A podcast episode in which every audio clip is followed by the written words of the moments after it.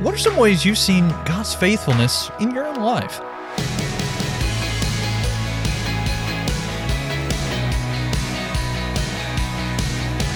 Hey there, I'm Andrew Stevens, and you're listening to Unlocked, your daily key to unlocking God's Word in your life.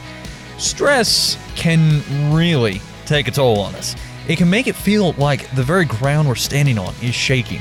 And we're going to take a closer look at a really interesting story in God's Word about God helping someone deal with stress. This one is called Keeping Steady in a Shaky World and was written by Elena Duran. The holiday season isn't always a time of joy. Stress can push us from all sides family, school deadlines, Christmas preparations, and so on. Life is shaky, and not just for us. While Ahaz was king of Judah, his life was pretty shaky too. Both Syria and Israel, or what was left of it after it split from Judah, were ganging up on his kingdom. In response, Ahaz put his hope in the king of Assyria to save Judah even giving him gold and silver from the Lord's temple. But God invited Ahaz to put his trust in him instead. Speaking through a prophet, God gave Ahaz this encouragement Be careful, keep calm, and don't be afraid. Don't lose heart because these two smoldering stubs of firewood, because the fierce anger of Rezin and Aram and the son of Remaliah. God wanted Ahaz to know that despite the smoldering national threat surrounding him, Ahaz's life was securely in God's hands. The Lord went on to tell Ahaz some powerful words that continue to ring true for us today. If you don't stand firm in your faith, you'll not stand at all. Like Ahaz, we can't stand firm through our troubles unless we rely on God and put our hope in Him above all others.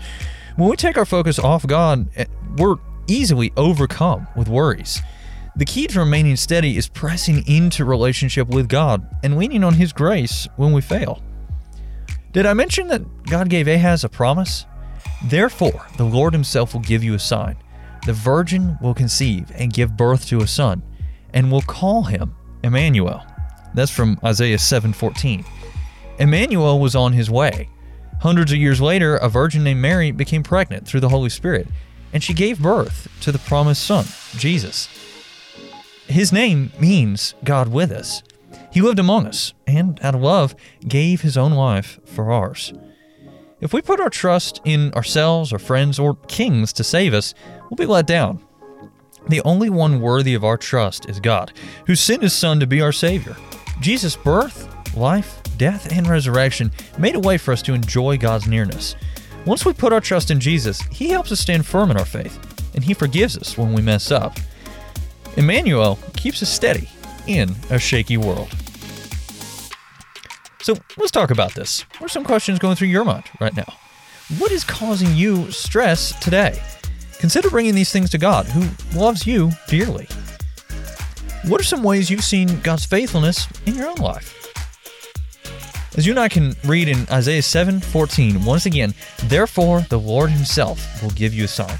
A virgin will conceive and give birth to a son, and will call him Emmanuel. Now, I'd encourage you to read in your Bible the account that we've been going through here in Isaiah chapter 7 to keep God's Word alive in your life. Unlocked is a service of Keys for Kids Ministries. Have you checked out our social media pages lately? We would love to connect with you. Just search for at Unlocked Devo for almost daily updates, a good laugh every once in a while, and an occasional peek behind the scenes of Unlocked. Also, be sure to check back tomorrow because Emily is going to see if we're willing. But until then, I'm Andrew, encouraging you to live life unlocked, opening the door to God in your life.